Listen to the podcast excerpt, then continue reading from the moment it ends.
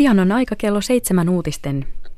Ennen sitä luen kuitenkin päivän mietelauseen, joka on tänään Eino Leinon runo Väinämöisen laulu.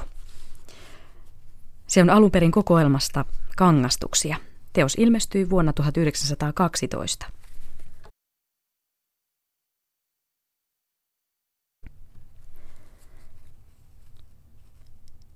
Ei iloja monta ihmislapselle suotu. Yksi kevään riemu ja toinen kesän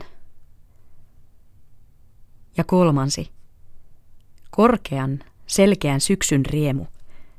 Kyntää, kylvää, korjata kokoon. Levätä vihdoin rauhassa raatamisestaan.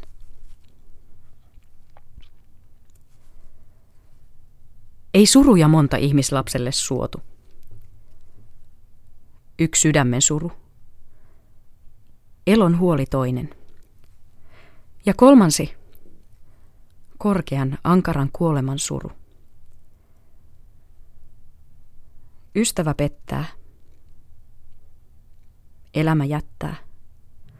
Taika on ainoa, sankarin työ sekä tarmo. Miksi laulaisin siis minä, jolle on kantelo suotu? Riemuja muita ja murheita muita. Taidaen lukea tähtiä taivahan kannen, en kaloja meren, en kukkia nurmen. Laulan mä siis. Mit on ihmisen laulaa suotu?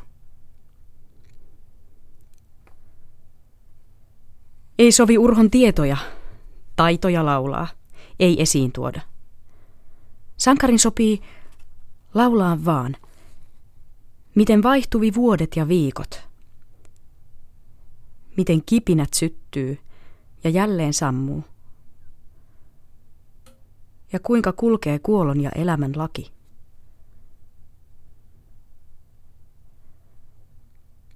Kaikki on muu vain välkettä taivahan kaaren, katin kultaa, laineiden läikkyä. Sankarin laulaa sopii niin kuin meri. Suurena, pyhänä, peljättävänä. Lempeänä, niin kuin lepäävä yö yli maiden. Monta on laulua. Monta myös laulujen miestä. Yksi on laulu ylitse muiden. Ihmisen, aatteen, hengen ankara laulu. Kansat katoo. Ei katoa mahti, jonka on laulanut mahtaja kansansa sielun.